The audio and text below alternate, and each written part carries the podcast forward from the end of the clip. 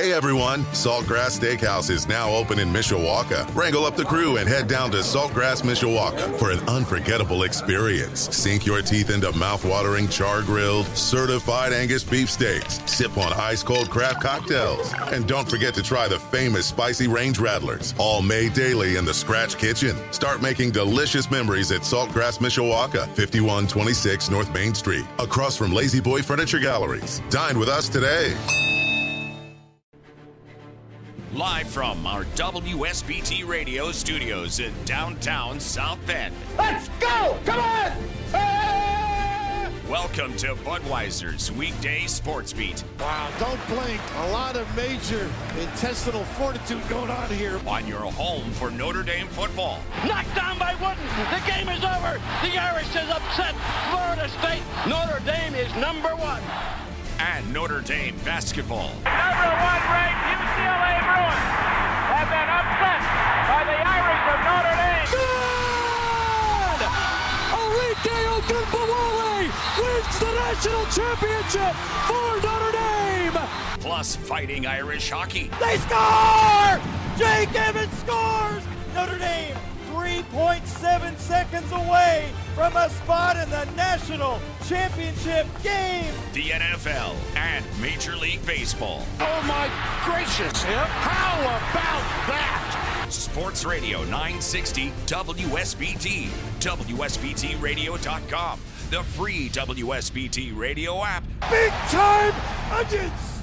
Now, here's your host, seven time Associated Press Broadcasting Award winner, Darin Pritchett.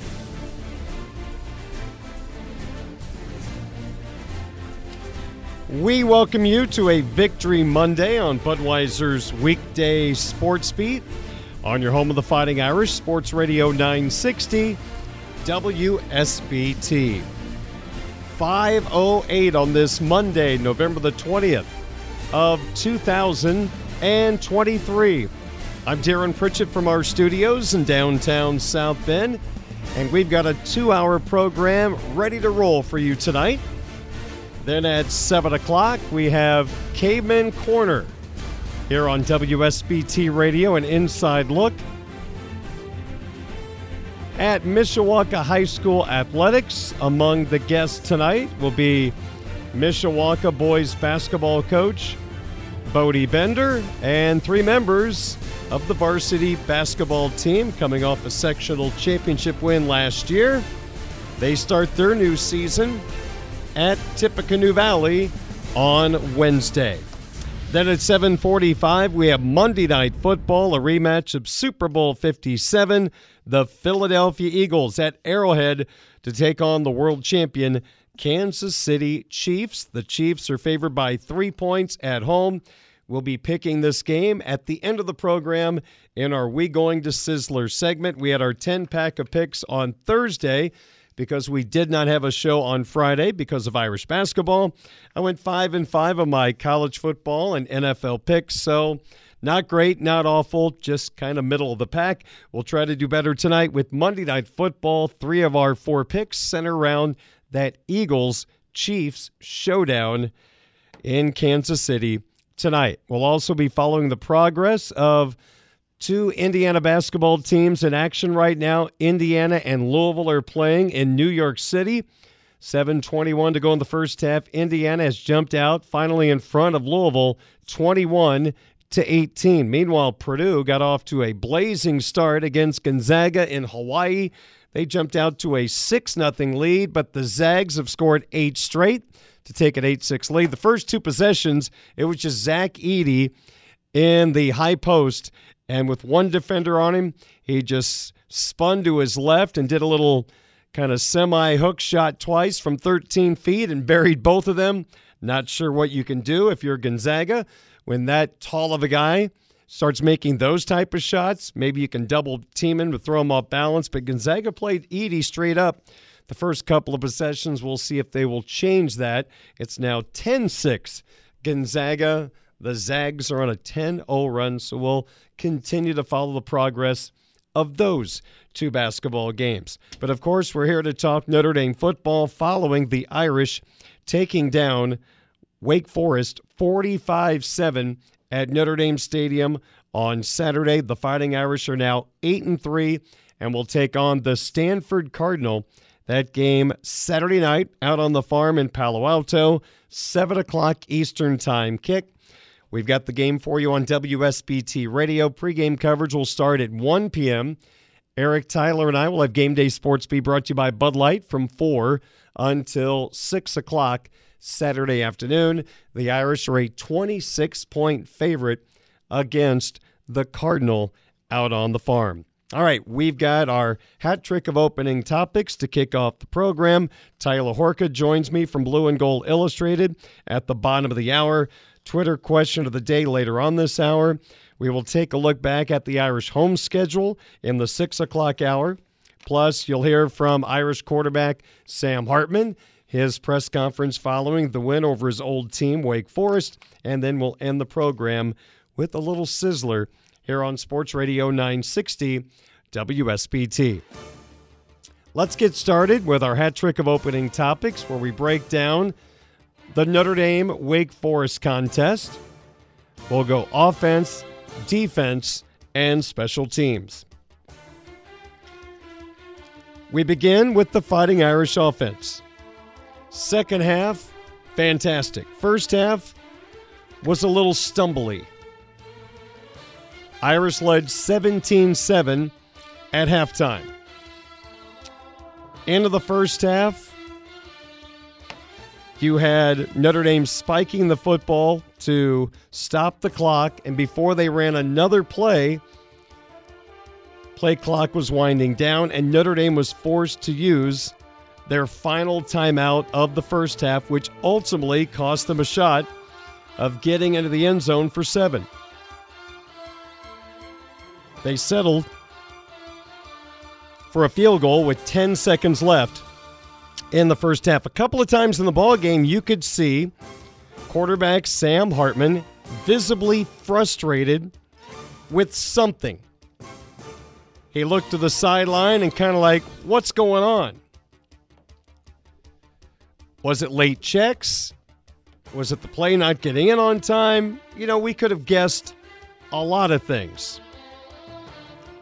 Earlier today, in Marcus Freeman's Monday press conference, which you heard on WSBT radio, he was asked about the offensive communication issue a couple of times in the ball game, but in particular, the issue cost them a chance for a touchdown late in the first half.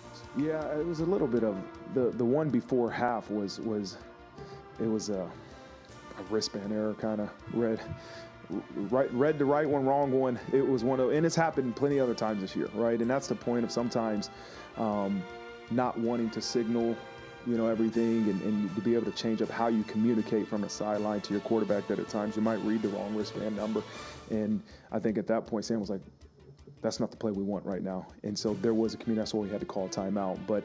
Um, it's a part of the game, you know, and uh, we want to be flawless. And uh, but at the end of the day, we got to make sure that on the next play, on this play, let's make sure we execute the right way.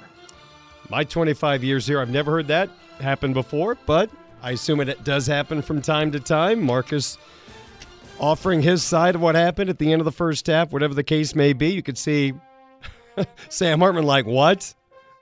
Seriously? Irish kicked field goal, and unfortunately, that diving catch after the timeout kept the clock running. You want to just drop that football to stop the clock, but the Irish ended up getting the field goal up 17 7 at halftime. The good news is great communication, great everything in the second half. The Irish put up four touchdowns and 28 points to pull away and win by 38. At the end of the day, after a slow start, Sam Hartman started cooking 21 of 29 for 277 yards four touchdown passes with no interceptions. After the game Saturday, head coach Marcus Freeman on the play of his quarterback facing his old team, Wake Forest. You know, he's a poster child for consistency. Um, you know, we, we tried to create some, some early success, some early easy throws. Uh, you know, one was dropped or maybe thrown a little bit high, but uh, he was able to just really get to the sideline, um, focus on what he had to do. Hey, what did you see? And, and really went out there and performed um, really well. And it can't be easy. I've done it as a coach. Um, I remember a couple years ago we played Cincinnati, right? And, and there is normal distractions that the human element presents when you play a, a, a, team, an opponent where you know every person on that side, like Sam does. It's different. He was with those guys for five years with that coaching staff, and so for him to be able to put that distraction away and really um, perform the way he did is a testament to, to who he is and, and the confidence and the consistency that he provides. You know what else helps, Sam? Little play action game. We'll get to that. The wide receivers on this football team throughout this season, the young guys are growing on the field young guys trying to figure it out, learning from Coach Stuckey each and every day, trying to make that continued adjustment to big time college football. And you know, there have been hiccups along the way. The wide receivers have been in the spotlight a lot, not getting separation. You know the storylines. But here I think is some of the good news. Have there been ups and downs for the freshman group this year at wide receiver? Of course, we have to expect that. But I think the positive in all of this, they are getting a lot of playing time, and it looks like the same guys we just talked about can be part of the solution going forward. The reason why the passing game becomes more consistent in the future, part of that solution are these young wide receivers. Rico Flores Jr., nine targets against Wake Forest, eight catches for 102 yards. Do you know the last time an Irish wide receiver had 100 receiving yards in a game? You have to go back to Marcus Freeman's first game as head coach against Oklahoma State in the Fiesta Bowl. Zero Irish wide receivers last season went over 100 receiving yards. It had not happened this year until Flores hit the century mark. There's a good looking freshman. You got the walk on, Jordan Faison. Continues to produce. Got to play him. Five targets, four catches for 39 and a score. Another freshman, Jaden Greathouse. Three targets, three catches, 71 yards, and a touchdown. You could argue Greathouse's development I don't want to say stalled. That's that's an inappropriate word. But maybe the progress has not increased at the same level as some of the other guys because he left the slot to play an outside receiver position. You probably imagine him more in the slot going forward. So, like for example, if Chris Tyree does not come back, you got to look at Jaden Greathouse as a guy extremely capable of taking his spot. Tobias Merriweather, back in the starting lineup, four targets, two catches, 44 yards, and a touchdown. And then you had the tight end Eli Raridon. You got to be happy for him. Two ACL injuries, slow to come back this year. Probably had to get over some mental hurdles once he started playing, he didn't go out and pass patterns. He was just a blocker. Now you start to see his role expand. And in this matchup against Wake Forest, Raridon, three catches, 39 yards, and you know what? Good for him. He even found the end zone, the first three catches of many in his Notre Dame football career. So it's great to see Eli Raridon starting to round into form. Fighting Irish head coach Marcus Freeman, after the game on Saturday, offered these thoughts on an exciting night for his Irish wide receiving core. Went over 100 yards, which is the first time for maybe any of our wideouts this year. And, you know, it's just a testimony to just continue to battle, continue to prepare, continue to work because you don't know when the opportunities present, present themselves. That was a conversation, a message I had to the team this week in terms of as individuals – you don't know when your opportunity is coming. It could be in the game, it can be if you're red shirt, and it can be any different. It can be a coach, and you just have to continue to make the choice to work to do the thing everybody wants. That's what I said.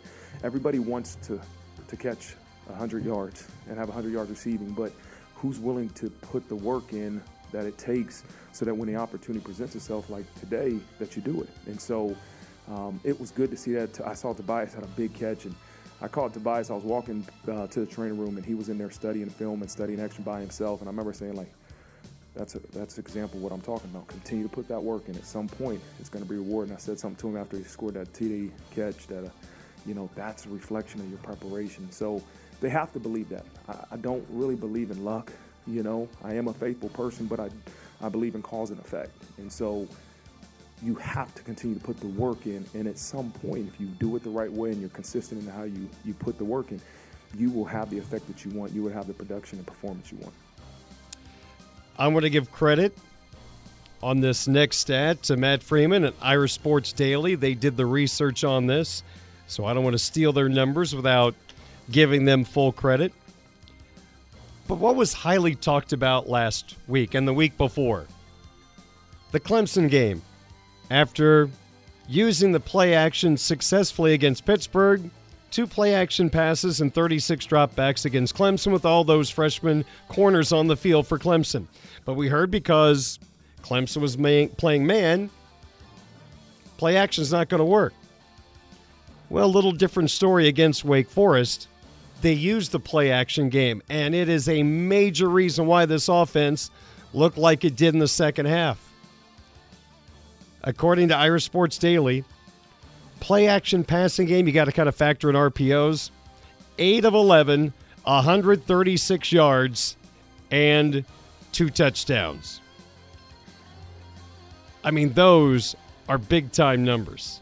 Again, play action game, that was bypassed against Clemson on a very predictable day. Against Wake Forest, play action passing game 8 of 11, 136 yards, and two touchdowns. Aha! Aha! No sacks allowed by the offensive line. The rushing attack 30 carries for 137, 4.6 yards per carry and a touchdown. Nice going, Audric Estime over 1,100 rushing yards for the season. Went over 100 yards in this game. 22 carries for 115, a touchdown, and 5.2 yards per carry. And Marcus Freeman had to leave him in the game in the fourth quarter to get over the century mark. You know, we talked about it, and, and you know, we wanted to get him over 100 yards, and I think he ended up having 115. And uh, that was important to us to, you know, possibly his last game in Notre Dame Stadium uh, to be able to get him over 100 yards. And so uh, it was good for him to do that. Nice going, Audric Estime, 14th most rushing yards in a season by a Notre Dame rusher. It's Audric Estime again with over 1,100 rushing yards this year. All in all, in particular in the second half, Marcus Freeman watched his offense produce a lot of points and a lot of yards against Wake Forest. It definitely was needed. I, I think um, you know, the confidence when you don't have the performance that you aspire to have, it, it can it messes with your confidence, right? And and you can be as courageous as you want, but but still have a lack of confidence inside because of the performance, right? And and so it was much needed. Um, it's a testament to how they prepared, uh, the adjustments they made, and um, the execution of the game plan. So I'm really happy for Coach Parker and that whole offensive staff, and then that offensive side of the ball. I was really pleased with the performance tonight. Marcus Freeman, head coach of this eight and three Fighting Irish football team. They should be nine and three after the matchup against Stanford. Again, the Irish favored by 26 points. I've got more to get to on the defense and special teams, but I'm a little tight on time. We got to get Tyler Horka on the program at 5:30 because there is a Notre Dame football media session, the last of the week, coming up at six o'clock. So I want to make sure he's got plenty of time to settle in to hear from both coordinators and some players. So we'll put the defense and special teams talk on hold until a little later. We'll bring Tyler on coming up next. It is 525 on your home of the Fighting Irish of Notre Dame, Sports Radio 960 WSBT. You can listen to Budweiser's weekday sports beat live or on demand with our free WSBT radio app. Just search WSBT Radio in the App Store and Google Play. Now, back to local sports talk on Sports Beat with your host, Darin Pritchett. It is a victory Monday on the program. The Irish took care of Wake Forest 45 to 7 at Notre Dame Stadium on Saturday. Just 17-7 the advantage at halftime all fighting Irish and the second half to move their record to 8 and 3, heading to Palo Alto to take on Stanford Saturday night at 7 o'clock. We welcome back to the program Game Day Sports Beat co host and also, of course, the Notre Dame football beat reporter at Blue and Gold Illustrated, blueandgold.com. Tyler Horka's had a busy day today. Marcus Freeman's presser. Niele Ivey had a media session and now getting set to talk to coordinators and Notre Dame football players in just a few moments. So we appreciate Tyler's time on a very, very active day. Tyler, I guess kind of the discussion we in the media have had with ourselves and fans over the last two weeks since the Clemson game. We know that Wake Forest and Stanford, they are not the competition that Notre Dame has seen recently with the likes of Duke and Louisville and Ohio State and Clemson. This is a big drop off. And the debate was if the Irish offense looks really, really good, how do we put that into perspective? Does it change the way we feel about the play calling and the and the player execution? I'll let you just kind of jump on board here. What did you take away from what the Irish offense was able to do and, and struggle with at times in the first half against Wake Forest. Yeah, in the first half, obviously, you kind of sat there thinking, oh no, here we go again.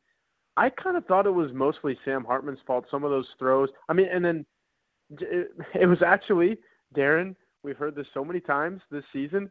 It was kind of execution in that first half. Yep. I mean, look at the very first play of the game. I think Chris Tyree drops a ball that's right in his hands he's a pretty sure-handed guy. He's been Notre Dame's best, most consistent wide receiver all season long.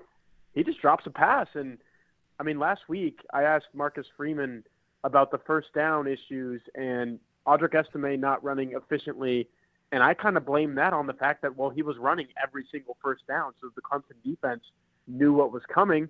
I really like that Gerad Parker went to a throw there on that very first play of the game, but you got to complete it because when you don't, you're at second and ten and that might as well be an Audric Estime run that gets stuck right at the line of scrimmage. I mean, it's the same exact result. So it was execution then, and I think maybe the the blunder. I mean, at the end of the first half, that was all game management and uh, that that was coaching execution. We've talked about player execution. That was coaching execution because, and a little bit of a player execution as well, because Holden Staes should not have caught that ball that went for a four yard loss. But I think that kind of woke them up, Darin. And you saw in the second half, I mean, the play actions were hitting. The touchdown to Eli Raridon to get things going in the second half was awesome.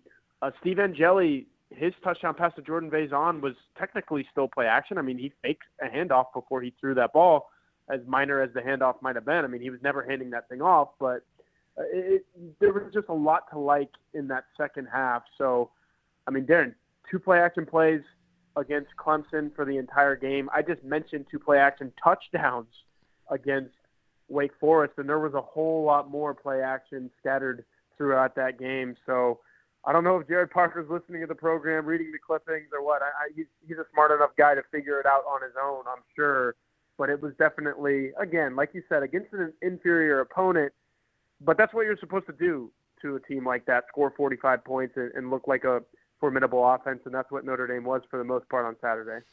With all the success of play action in this game, as you partially documented, and again, Irish Sports Daily went back and they have Hartman against play action, 8 of 11, 136 yards and two touchdowns after what we witnessed against Clemson. Doesn't it kind of validate that that whole thing was just a colossal failure by the offensive mm-hmm. coaching staff, in particular against a Clemson secondary that had a ton of young pups ready to be abused?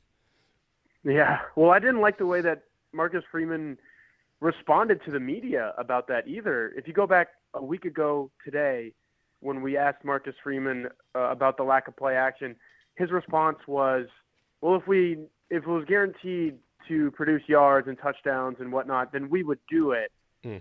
Well, my response to that was, you don't know if it's going to or not if you only do it two times. That is a way too small of a sample size to know if that particular scheme, a play action, spe- speaking specifically of that part of the game, you didn't know if it was going to work or if it wasn't going to work if you only do it two times. So they opened it up a little bit against Wake Forest, and I mean, absolutely, it was an indictment on what happened against Clemson, and then it was kind of um, I wouldn't call it retribution because you're never going to get what happened against Clemson back. That's always going to stick with you.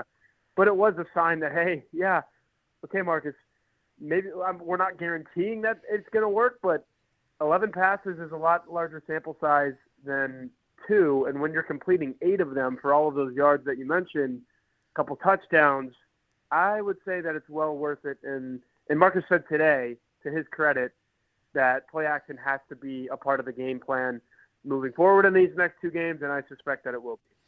The fans and the media complained about Audric Estime not getting enough carries earlier in the year. Then all of a sudden he started getting more carries. We complain about no play action. We get a lot of play action. Maybe we should add something to our list for this week. Yeah. Uh, I'm joking, of course. But I'll tell you what, Tyler. Steve Angeli in mop up roles has looked really, really good. Two part question. What would you mm-hmm. like his role to be on Saturday against Stanford? And with what you have seen, has it altered your thinking about Angeli's role on next year's team? Oh, so the first part of that, I really think that kind of inside the building, inside the Gug, the only thing that you can look at this season now, and Marcus Freeman kind of alluded to it a little bit today, all you can do is win these last two games and get to 10 wins. And I think Sam Hartman is at the center of that. So if games are close – he's going to play. Sam Hartman walked off the podium away from the dice um, on Saturday. He said, "We got two of these left," so it seems like he's going to play in a bowl game no matter what. I would like to see a little bit more of Steve Angeli because that's that was your question. You're asking me. Yep. I mean, I would love to see Steve Angeli get a half. If you could somehow find a way to be winning by I think it would take like a four touchdown lead at halftime, and we haven't seen that from Notre Dame a whole lot this year. Like you said, it was a ten point game at halftime against uh, Wake Forest. What was it against Central Michigan? Like one touchdown was it? I mean that game was even close. So I don't expect it to be a blowout at halftime, but man, if somehow you could find a way for it to be, I would put Steve Angeli in for the whole half and say, hey, you're on the road. You played probably I don't know, five snaps in the third quarter all year. I think he got the whole half against Tennessee State, maybe it was, where he played the entire second half. If he could play the entire second half, I know there's not going to be a lot of fans out there in Palo Alto. It's going to be a little bit of a sleepy environment. But man, that would be something that we haven't seen. Steve Angeli in a white road jersey playing a lot of football. That's what I would like to see. Uh, and then remind me of the second part of your question. I'm not a coach, so I, that I don't uh, remember those things. actually, you're sounding like a coach. You don't remember the second part, so you, got the job. You're making yeah. millions now. No, my second part Some is. Some of them do remember. That, know? have you altered your thinking about what he could be oh, for yeah. next year's team? Yeah, no, that that was a really good question. I think Tyler James of Inside ND Sports might have asked it, and when I was getting ready for the press conference today, that was at the top of my list. He got the microphone before I did, so good on him for asking it because I, I kind of wanted to, wanted to know what Freeman's thought on that was. Like, do you have a guy that you think can start against Texas A&M in the season opener next year? I don't think they've answered that question. I don't think I've answered that question for myself. Sure. I still don't know. But I know that I feel a lot more comfortable on uh, what is it, November 20th than I did on August 20th. I mean, you can't deny 19 of 24 for I think it's 260 something yards, four touchdowns, no interceptions. All you can ask Steve Ellie to Steve Angeli to do this season was come in and play mop up duty and play in garbage time. And I mean, sometimes interceptions are thrown in garbage time. When a quarterback doesn't get it, it's very clear that he doesn't get it. And Steve Angeli has not been that so far. All he's done is get it, like to a really good degree. And so I absolutely feel a lot better about having that guy on your roster going into 2024 than I did three months ago. He is Tyler Horka, the Notre Dame football beat reporter, Blue and Gold Illustrated, blueandgold.com. Also, co host of Game Day Sports Beat, brought to you by Bud Light, Saturday from 4 till 6 here on WSBT Radio. I kind of feel like Al Golden got ripped off today, not being a semifinalist for the Broyles Award, which goes to the top yeah. assistant coach in America.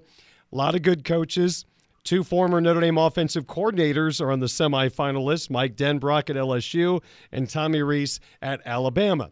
But for Al Golden, he's had a tremendous year, and I almost feel like Tyler, he's not on the semifinalists because the record's not good enough, mainly because the offense wasn't up to the standard of the defense this year. Yeah, you see it within games, and then you see it with the whole product, which is what Al Golden was uh, on the wrong end of today. When I say within games itself, how many times do you see a defense playing really well, and then it can only hang on for so long because the offense isn't doing its part, and all of a sudden the building kind of caves in on itself. That's what happened with Golden not being named uh, semifinalist today. Obviously, he was a nominee. Um, but yeah, it's and that happened to Notre Dame a couple times. I think the Louisville game is definitely an example of that. Uh, Clemson wasn't Notre Dame's best defensive performance, but when it came down to winning time and it was the fourth quarter and you had to shut Clemson down, the Notre Dame defense absolutely did that, and the Notre Dame offense did not reciprocate. So Al Golden is, I have totally, I wouldn't say come around. I was always an Al Golden guy, but at this point, I'm a hey, you can't afford to lose Al Golden. I, that that's the camp that I find myself in. I don't know if I was there at the beginning of the season because I always just kind of thought that he was going to come here for a cup of coffee and then go do uh, his next venture. I mean, he's at that stage of his career where he, he can kind of bounce around and do whatever he wants. Man, if if Notre Dame has Al Golden in 2024, then I think that would be a massive win yeah. because regardless of what this list says today, Darin, with the semifinalists being narrowed down, Al Golden is absolutely one of the best coordinators in college football. 100% agree. You look at the portal, a guy like Thomas Harper was a solid addition for this football team playing the nickel. And I wasn't quite sure what they were going to get out of Javontae Jean Baptiste, the transfer mm-hmm. from Ohio State. Early on, he was okay, but I'll tell you what, Tyler, as the season has gone on, I have become more impressed with the way he has played for this football team. His ability to go sideline to sideline has been very important for this football team. Yeah, both of those guys that you just mentioned. I mean, Thomas Harper is one of the most sure-handed tacklers on this team, and, and the team's actually been really good at tackling. I've said it before and throughout the season. Anytime Notre Dame, eh, maybe outside of uh, Jawhar Jordan and Louisville, and by the way, that's a 10 and one football team, so that guy's made a lot of guys miss, mm-hmm. uh, no matter who he plays. But uh, the, the issue with Notre Dame has, has never really been tackling, and Thomas Harper kind of embodies that. Where if he's got a chance to bring a guy down, he does it. Javontae Jean Baptiste is the same way on the defensive line, sets the edge really well. Like you mentioned, Darin, how many times do you see big number one getting out to the sidelines and, and angling a guy out of bounds? He doesn't even need to put his hands on uh, quarterbacks, receivers, running backs, whatever it may be. I, I've seen time and time again him just get out there and the ball carrier wants no uh, nothing to do with a guy that big moving that fast, getting all the way out into space like that. So he's been great. Uh, Notre Dame has been lacking a pass rusher.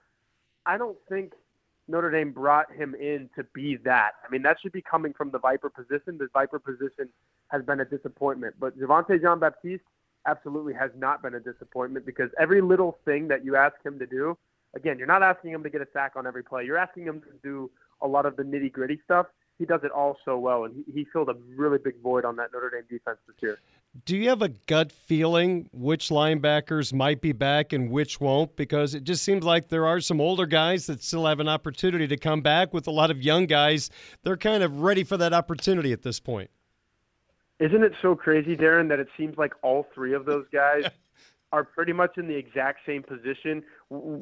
I mean, they all have one more year of eligibility left. They've all played a ton of football at Notre Dame, but none of them really have that jump off the page NFL future. I mean, I they're all going to put it this way. When these scouts give the Notre Dame coaching staff their NFL grades in a couple of weeks and says, "Hey, here's the guys that I think should probably come out. Here's the guys you might want to think about keeping there. I think all those guys are going to get the same exact grade.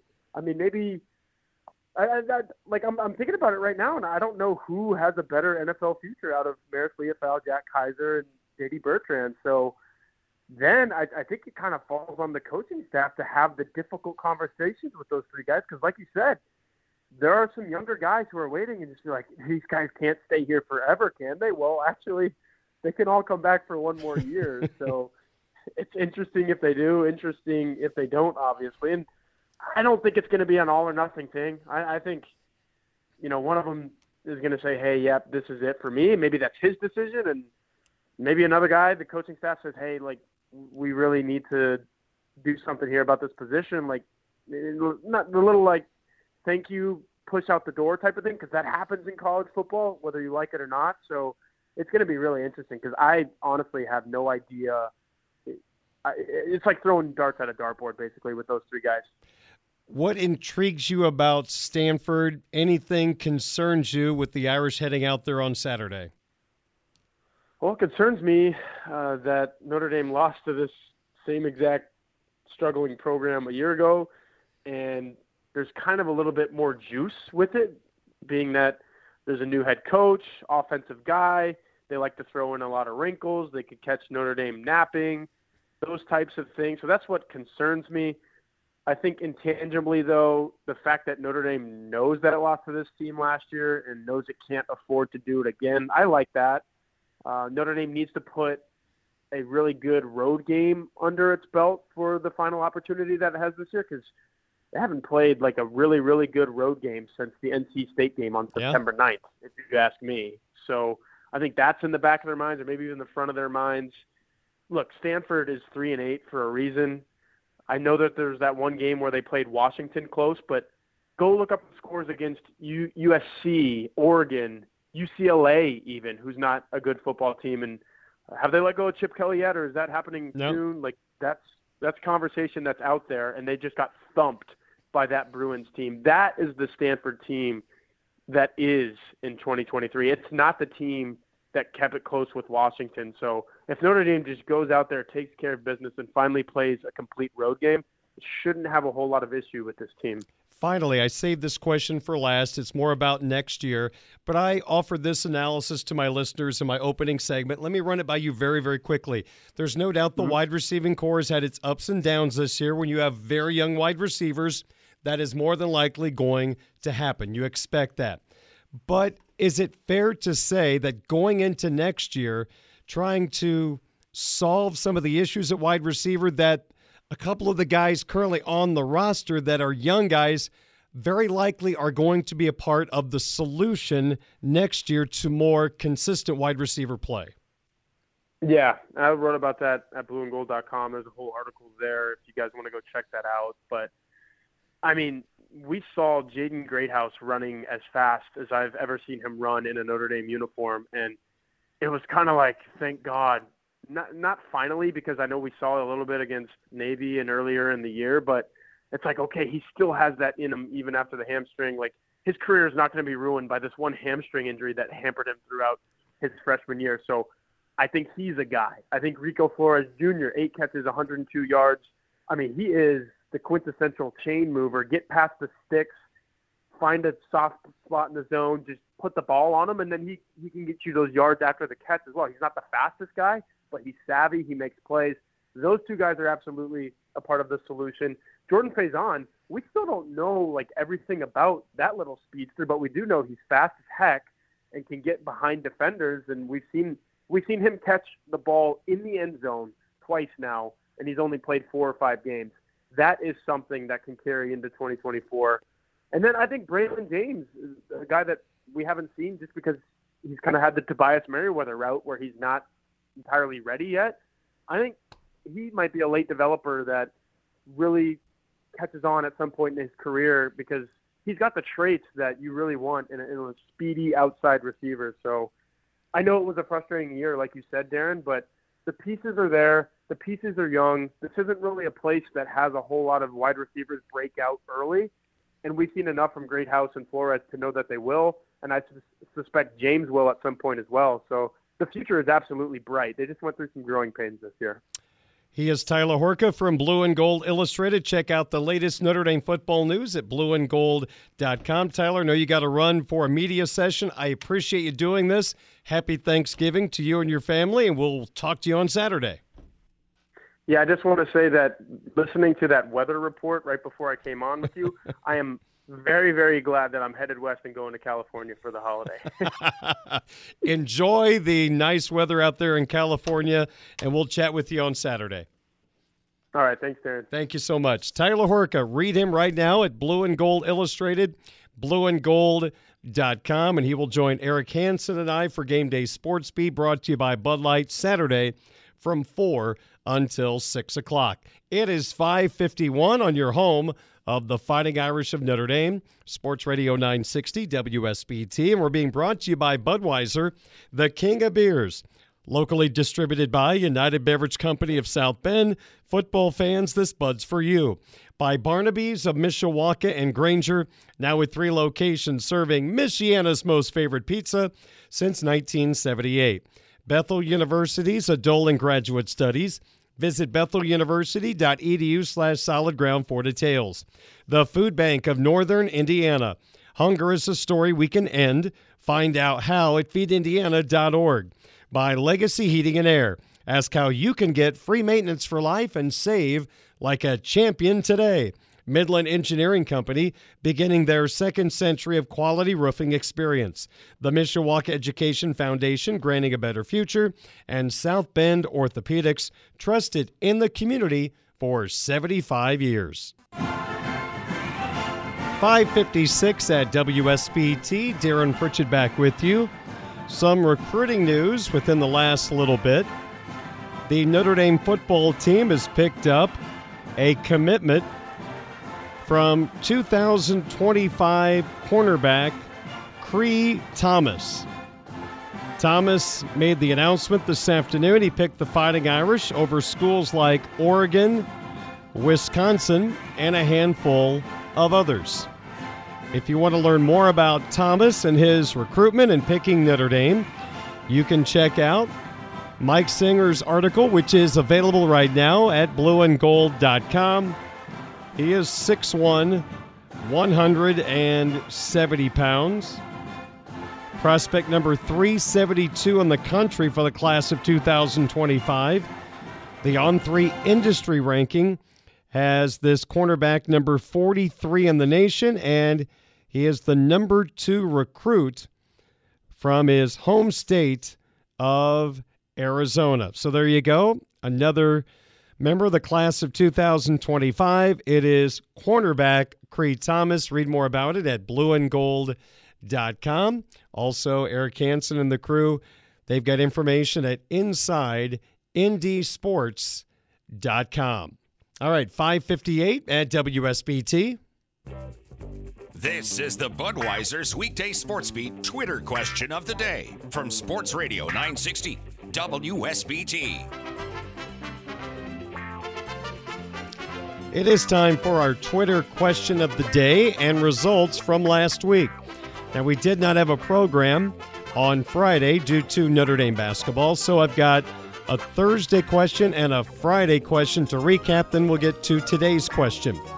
Our Twitter X question of the day from Thursday What is the most likely outcome of the Notre Dame Wake Forest game? 8% thought Wake Forest would win the game. 34% said Notre Dame would win by 21 or more points. Well, that turned out to be the correct answer. The most votes, most people weren't overly confident Notre Dame would blow out Wake Forest. I think mainly due to what we saw offensively against Clemson. It just caused them to have recency bias. 58% thought Notre Dame would win between a total of 1 and 20 points. Then on Friday, I asked on my Twitter X account at 960 SportsBeat, what is the correct parlay for the Notre Dame Wake Forest game? Fourth place in the voting, Notre Dame minus 24 and under 46 and a half points. Well, Notre Dame laying 24 was right, but the under was wrong. Third place in the voting, Wake Forest plus 24 and over 46 and a half points. Well, you got the team total right, but not the plus 24. Second place in the voting at 30%. Wake Forest plus 24 and under 46 and a half. Both of those were incorrect. 41% went with the correct answer. Notre Dame laying 24 points and the over under for these two teams 46 and a half. It ended up at 52 45 7 Fighting Irish. So 41%. Those that had Notre Dame minus 24 and over 46 and a half, you are absolutely correct. So congratulations. All right, today's question. Our sports beat slash InsideNDSports.com Twitter X question of the day. Who gets the ultimate game ball from the Notre Dame 45 7 win over Wake Forest? Here are the four choices I'm offering you. The Irish offensive line did not give up a sack despite a new look on Saturday with Craig and Schrauth in the lineup. Second choice, quarterback Sam Hartman, 277 yards and four touchdowns. How about Rico Flores Jr.? The Irish receiver targeted nine times, eight catches for 102 yards. Your fourth choice, the Irish defense only giving up 232 total yards and seven points. Cast your vote right now on my Twitter X account at 960 SportsBeat. We've reached the top of the hour. A sports update is coming up, including a scoreboard look at Indiana and Purdue, both in action right now. You're listening to Budweiser's weekday sports beat on your home of the Fighting Irish, Sports Radio 960 WSBT South Bend.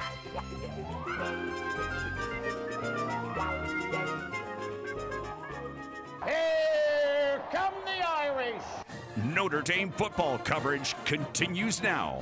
And a diving catch by Notre Dame, Benjamin Morrison. Three interceptions on the day. Budweiser's weekday sports beat Intercepted on the 45 yard line. Tariq Bracy. on Sports Radio 960 WSBT. He will score 10 5 touchdown, Benjamin Morrison. 95 yards out.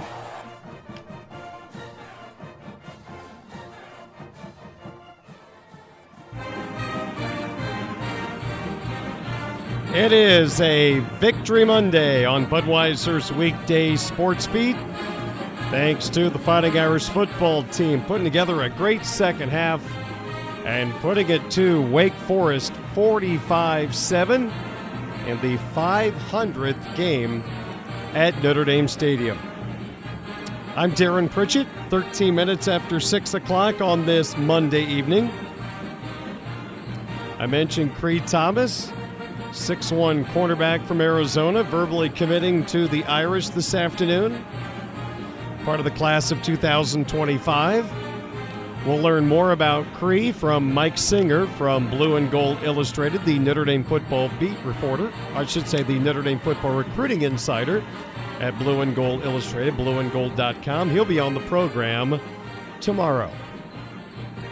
I started the program with thoughts on the Irish offense against Wake Forest. We had to get to Tyler Horka, his interview at 5:30, so I left behind defense and special teams conversation. So let's pick up our conversation on the Wake Forest game with the Fighting Irish defense. Spectacular work by the Irish, giving up only 232 yards of total offense to a Power 5 conference team, holding Wake Forest to just seven points. And it's always nice to hear the coaches were grumpy that they gave up seven. They felt like they could have hung a zero, but honestly, that touchdown drive had a lot of quirkiness to it, trick plays by Wake Forest. The five offensive linemen laying on their belly on a play.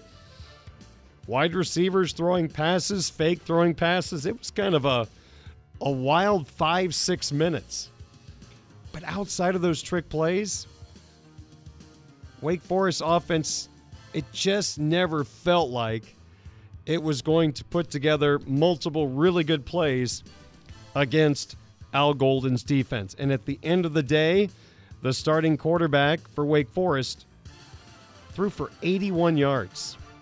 That's it. Normally, when you're down multiple touchdowns in the second half. You throw the ball, the opposition maybe backs off a little bit. In this case, nothing worked for Wake Forest in their passing game. The only good news Michael Kern was not intercepted in this contest by the Ball Hawks in the Irish secondary. But 232 yards of total offense and seven points is mighty impressive. We talk about Kern's day 11 for 20, 81 yards, sacked three times. Heck, wide receiver Jahmal Banks, he was one of one for 17 yards. I think their best play was trick plays or just Kern scrambling and ad libbing at the quarterback position. But you know what? It's awfully tough to get much done against the number three pass defense in the country. A group of young men that Marcus Freeman is very proud of, but reminds everyone it takes 11 guys on defense for every play to get the job done in order for everyone to excel like his pass defense.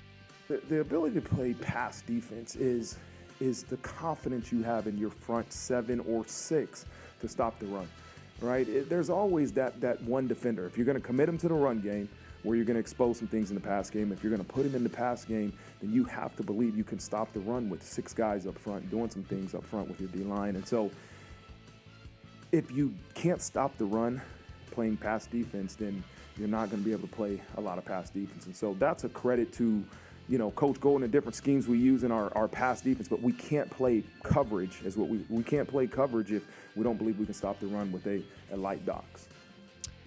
Softly nice for Al Golden when you can put on the field two starting corners that you feel really good about and you can get creative with the front seven. Cam Hart, Benjamin Morrison, as good of a combination that Notre Dame has had in recent memory. The great thing is they feel really good about some young guys that are being groomed right now. Mickey and Gray come to mind. Hart's going to be a pro next year. Benjamin Morrison will be back for one more year, more than likely, his junior campaign. Then we'll see how things go from there. But the position's in really, really good hands. Coach Mickens' development, recruiting right now is absolutely top notch getting Cree Thomas today for the class of 2025. So at the end of the day, the Notre Dame defense at home this season against Tennessee State, Central Michigan, USC, Pittsburgh, Wake Forest, and Ohio State, they gave up a total of eight touchdowns at Notre Dame Stadium this season you know, obviously you know, defense of football has a special place in my heart just because of how I've grown up in the game. And, and I was talking to Coach Golden after the game, and I mean, we're upset about seven points, and um, we're really upset about seven points. You know, and, and they did some good things in the first half that really we hadn't seen on film, but the adjustments that we could make, that Coach Golden can make, it's credit to Coach Golden and their staff that they could make. And, uh, man, they, they, they have answers, you know, and, and, they're able to get the adjustments to the players, and the players can go out there and execute. And so I, have always had a mindset if they don't score, they don't win. And um, we can't, we have to evaluate ourselves, every individual, right? And that's a reflection, I think, of our entire team is it's easy to point the finger at somebody else, and, and all that does is make you feel better about yourself. That doesn't help our team get better. And so, I know tomorrow we're going to be in there and we're going to critique every single play. And I'm sure defensively there's going to be a lot to, to improve from, but I like to be upset about seven points. That is a very nice problem to have. Good work by Al Golden and the defensive staff once again. They did have 36 carries for 134, 3.7 yards per carry, and one touchdown But the passing game not existent. Notre Dame defensively, Howard Cross having another terrific outing. Led the team with nine tackles, three solos, six assists. Also had a half a tackle for loss. Linebacker J.D. Bertrand, five solo tackles, six total, a sack and a forced fumble. Javontae Jean Baptiste, four solos, five total tackles. He also had a lot of other stuff a sack, one and a half tackles for loss, a block kick, and a quarterback hurry. The old Buckeye has really showed up for the Irish over the last couple of months of the season. Thomas Harper, the transfer from Oklahoma State, Riley Mills having a big year. They also had a sack in the ball game. Special teams, Spencer Shrader, one of two in field goal attempts. He missed from 47 in the first quarter. He was good from 37. Irish recovered an onside kick. They had six total kickoffs, three touchbacks. Wake Forest had three kickoff returns for 54 yards. You know, you're aggressive, you get the onside kick, and then a very conservative offensive approach after that was a bit bumfuzzling. Punter Bryce McFerson, two punts, averaged 32. On punt returns, Chris Tyree, one for five. Jordan Faison, man, he's fun to watch on punt returns, one for eight yards. And on the kickoff return game, Jadarian Price had one kickoff return for 26 yards. The result Fighting Irish 45 and Wake Forest 7. So that wraps up the Fighting Irish home schedule. And the Fighting Irish finished the home schedule with a record of 5 and 1. The victories after the trip to Dublin, they beat Tennessee State 56 to 3. Put together a strong second half to finally pull away from Central Michigan. They're now a 5 and 6 team by the way. 41-17 was the Irish victory. Offense, defense, special teams all scored against USC and they're a mess right now. Irish beat the Trojans 48 20. Again, a lot of contributions from everywhere as they beat Pittsburgh easily 58 to 7. On Saturday, you beat Wake Forest 45 7. That only hiccup was the game against Ohio State, in which the Fighting Irish were one second away from victory. And you just, don't you wonder what if, just a little bit, if the Irish win that game, do things go differently against Louisville, Clemson? It's the what if game. If we asked 10 different people, we'd probably get 10 different answers, to be quite honest. But you do wonder you beat Ohio State, what happens? I know this the top of the college football playoff rankings would look a whole lot different with the Buckeyes outside of the top four going into their matchup in Ann Arbor against the team up north on Saturday. So at the end of the day, outside of the disappointment of not being able to close out Ohio State, the Fighting Irish went 5 and 1 at home this year, outscoring their opponents 248 to 54. You know, I, Tyler, it, we, we talk about it often how special it is to play um, in Notre Dame Stadium, the the history, the um, the tradition. Uh, we take pride in, in, in our performance in Notre Dame Stadium, and that doesn't excuse us for, you know, obviously the performances that we have to have on the road.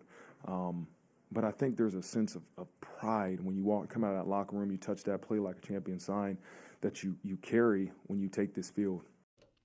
So the Fighting Irish playing their 500th game in Notre Dame Stadium history. They are 377, 118, and 5. You look ahead to next year, the home schedule is interesting.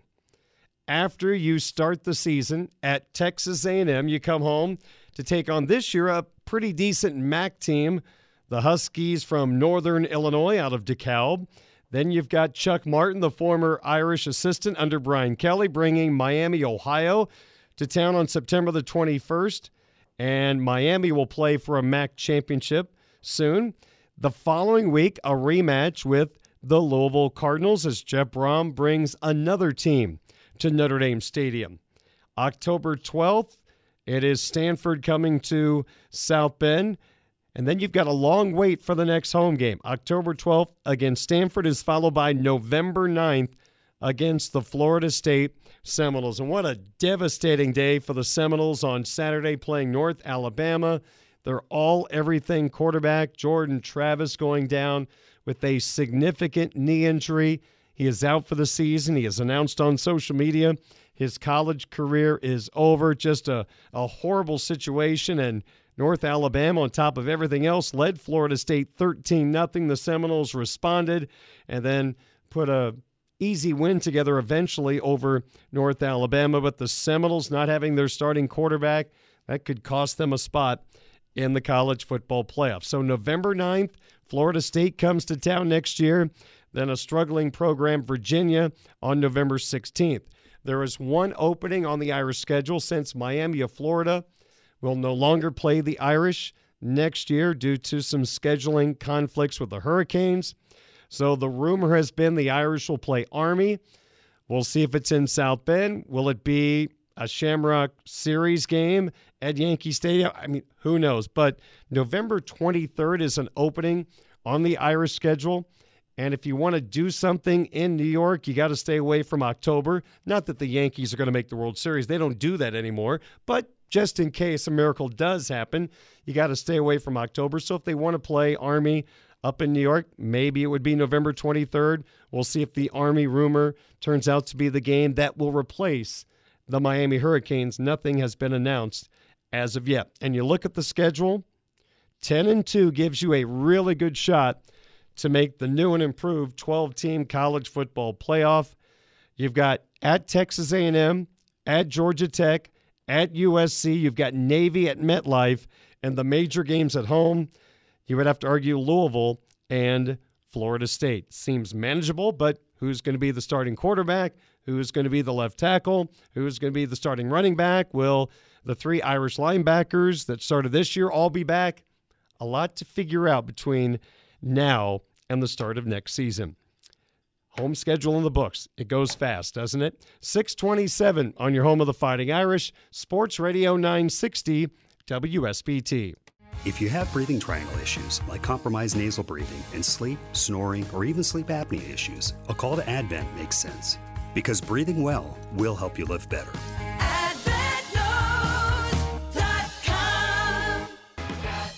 Can listen to Budweiser's weekday sports beat live or on demand with our free WSBT radio app. Just search WSBT radio in the App Store and Google Play. Now, back to local sports talk on Sports Beat with your host, Darin Pritchett. 632 at WSBT. Hope you had a terrific weekend few days early, but happy Thanksgiving to one and all. We'll have a sports beat Tuesday and Wednesday. We'll be done at 6:30 on Wednesday due to Notre Dame basketball. Home game against Maryland Eastern Shore. Tony Simeone starts the coverage with the pregame at 6:30, the tip at 7. We will not have a show on Thanksgiving Day. We'll have NFL football though for you and then on Friday, no show as I'll be calling Notre Dame hockey at the Compton Family Ice Arena against the second ranked team of the country and, and always a fun rival to square off against the Boston College Eagles. Come on out. It's going to be a fun, fun hockey game. Number 18 Notre Dame and number 2 Boston College Friday at 4. If not, I'll have the call on our sister station, Quality Rock 94.3 FM, and we will have, I believe, some NFL football during Sports Beat on Friday as we have our first ever NFL scheduled game on Black Friday. It is the New York Jets taking on the Miami Dolphins. Jets quarterback Zach Wilson was benched at the end of yesterday's game against the Buffalo Bills, and now we find out today he is third string for the Jets going into their matchup on Friday. All right, 633 at WSBT. We broke down the Irish offense's success in the second half against Wake Forest earlier in the program. Let's remind you Irish quarterback Sam Hartman against his old team, Wake Forest, 21 of 29 for 277 yards. He had four touchdown passes in the ball game and also no interceptions. And how about a great job by the Fighting Irish offensive line and the other protectors as Sam was not sacked in the ball game. And that's with Ashton Craig starting at center, Billy Schrauth at right guard. Statistically, Wake Forest has been able to put pressure on quarterbacks but Notre Dame did a great job. The play action game really helped Sam in this ball game, and of course, a very steady running game spearheaded by Audric Estime. Fighting Irish head coach Marcus Freeman after the game on Saturday, offering his thoughts on his starting quarterback. You know, he's a poster child for consistency. Um, you know, we, we tried to create some some early success, some early easy throws. Uh, you know, one was dropped or maybe thrown a little bit high, but uh, he was able to just really get to the sideline, um, focus on what he had to do. Hey, what did you see?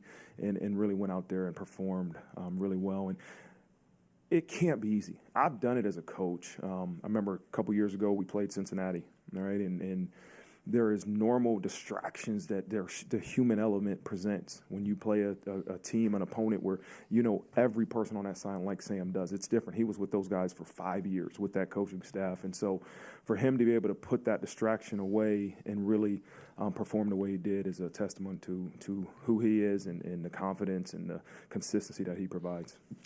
After the ball game, Sam met the media and had some fun telling some stories from the sideline, but also spending some time talking about the victory. A weird game facing his old team, but also a game in which his young wide receivers really helped him put together a really good passing performance by the University of Notre Dame. So this was from Saturday after the game, Fighting Irish quarterback Sam Hartman. Sam, that stretch after halftime with, with the fumble and then the touchdown on, on next play, uh, how much did it mean to you guys to start the second half like that?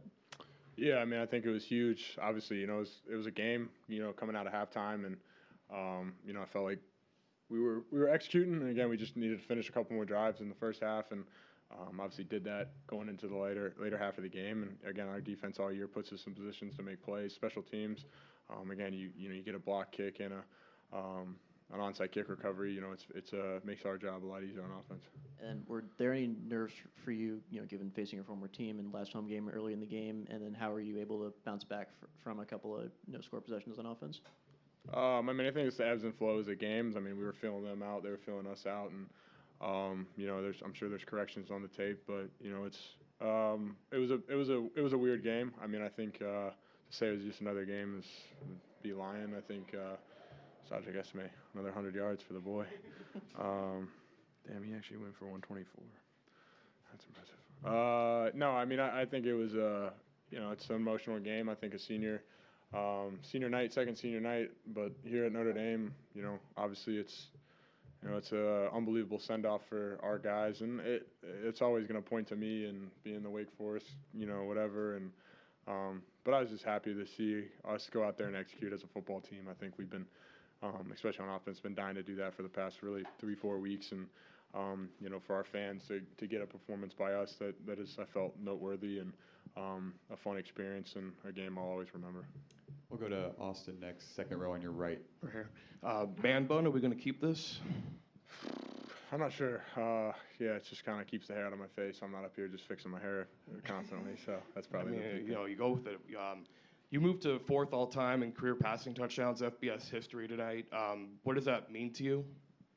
Um, just happy for a win. I think uh, when I come back here and um, and RP showing me me and my kids around, I'll I'll make sure that he brings that up without uh, pretty organically. So that, that's about it for me. I think it's uh, uh, it's it's a credit to everybody. I mean, shoot, it's a credit to a lot of the guys on the other team um, that we just played, which is a weird weird thing to say, but um, I think it's it's a credit to just everybody around me making plays and, and making catches and blocks and all that other thing. And then just after the last two performances you had you, without throwing touchdown passes, how important was it just to kind of bounce back and have a, a game like this where you were in control for most of the night? Uh, I mean, it's huge, but it, it just goes to show the, the, the ebbs and throw the ebbs and flows of college football. Um, and again, you're going to say it's the defense that you're playing, the team, whatever. I, I mean, I think just some nights the ball's bouncing your way and some nights it's not. And um, just really proud of our guys for battling. Um, obviously, you know, there's um, there's narratives when you, you lose games and you're coming into these last two, but uh, you know, I felt like we handled our business, you know, like we needed to. We'll go to Tyler on your left, second row. Sam, what was it like to see the wide receivers have the performance they've had today, considering the ups and downs they've had throughout the season? Um, I mean, I think it's it's all over that you just saw guys execute and um, you put on a tape from the weeks before, and it's one guy here, it's myself there, it's this person there, and you know, it's just a complete game, and um, just proud of everybody, and especially the coaches too, right? They believing in us, putting a, a game plan out for us to go execute, and just you know, getting getting stuff done. The fan base here at Notre Dame Stadium certainly has embraced you. The video board production crew seems to have embraced you as well. What, how have you handled all that? Was that something that you were willing to embrace, or is that something you sort of begrudgingly embrace? I mean, it's a part of the position. Um, I try and give it to Steve because he's as deserving as anybody. Um, obviously, he's got a big, uh, big career ahead of him, and I mean, some of the throws he's been making, he was three for three. His his career percentages right now are looking really good. He he's probably an all-time stat leader. If he just, I think he should walk away from it all. Totally kidding, but if he does, he'd probably be record books for sure. But no, it's just great. Um, you know, the the student section that's not everywhere in the country that everybody's staying and, and you know I don't the marshmallows I will say a funny story and this is gonna be the last thing I say sorry but it, I'm walking and I'm not mad about this. It was incredible. I got a hot chocolate on the sideline. Yes, we have hot chocolate on the sideline. Uh, I was done playing, and I'm walking, and some some girl, and I they I if I saw her right now, I'd know who she is, but I don't know her name. Threw a marshmallow from like the student section, like not the close student, like I mean it was like a 30 yard shot, landed in my in in my hot chocolate. And I'm like, who? Like one of my teammates just did it, and I, I'm like, kind of like, oh, really funny guys. And then I look up, and this girl was going nuts, and she just dunked in there, and then obviously ceremoniously I chugged it. But um, I appreciate you guys. Uh, just want to thank. Um, obviously they're not here anymore, here anymore, but um, obviously Swarbrick and AD and um, Father John, RP, Katie, uh, the media, all the custodians, the the fans. Um, it's been an incredible journey. I know it's not over yet. We got two more left, but um, thank you. To, this is my message of thanks to everyone who's been a part of this, to you guys um, to everybody. Thank you. Go Irish. What an awesome dude. What a great guy to have in an Irish uniform this year. Played a great game on Saturday, and now a chance to take on Stanford on the road Saturday at 7 o'clock here on WSBT Radio, and maybe facing an SEC opponent in a bowl game to be determined. Maybe January 1st. We'll see. 641 at Sports Radio 960 WSBT. Hey everyone, Saltgrass Steakhouse is now open in Mishawaka. Wrangle up the crew and head down to Saltgrass Mishawaka for an unforgettable experience. Sink your teeth into mouth-watering char-grilled, certified Angus beef steaks. Sip on ice-cold craft cocktails. And don't forget to try the famous spicy range rattlers, all made daily in the Scratch Kitchen. Start making delicious memories at Saltgrass Mishawaka, 5126 North Main Street, across from La-Z-Boy Furniture Galleries. Dine with us today.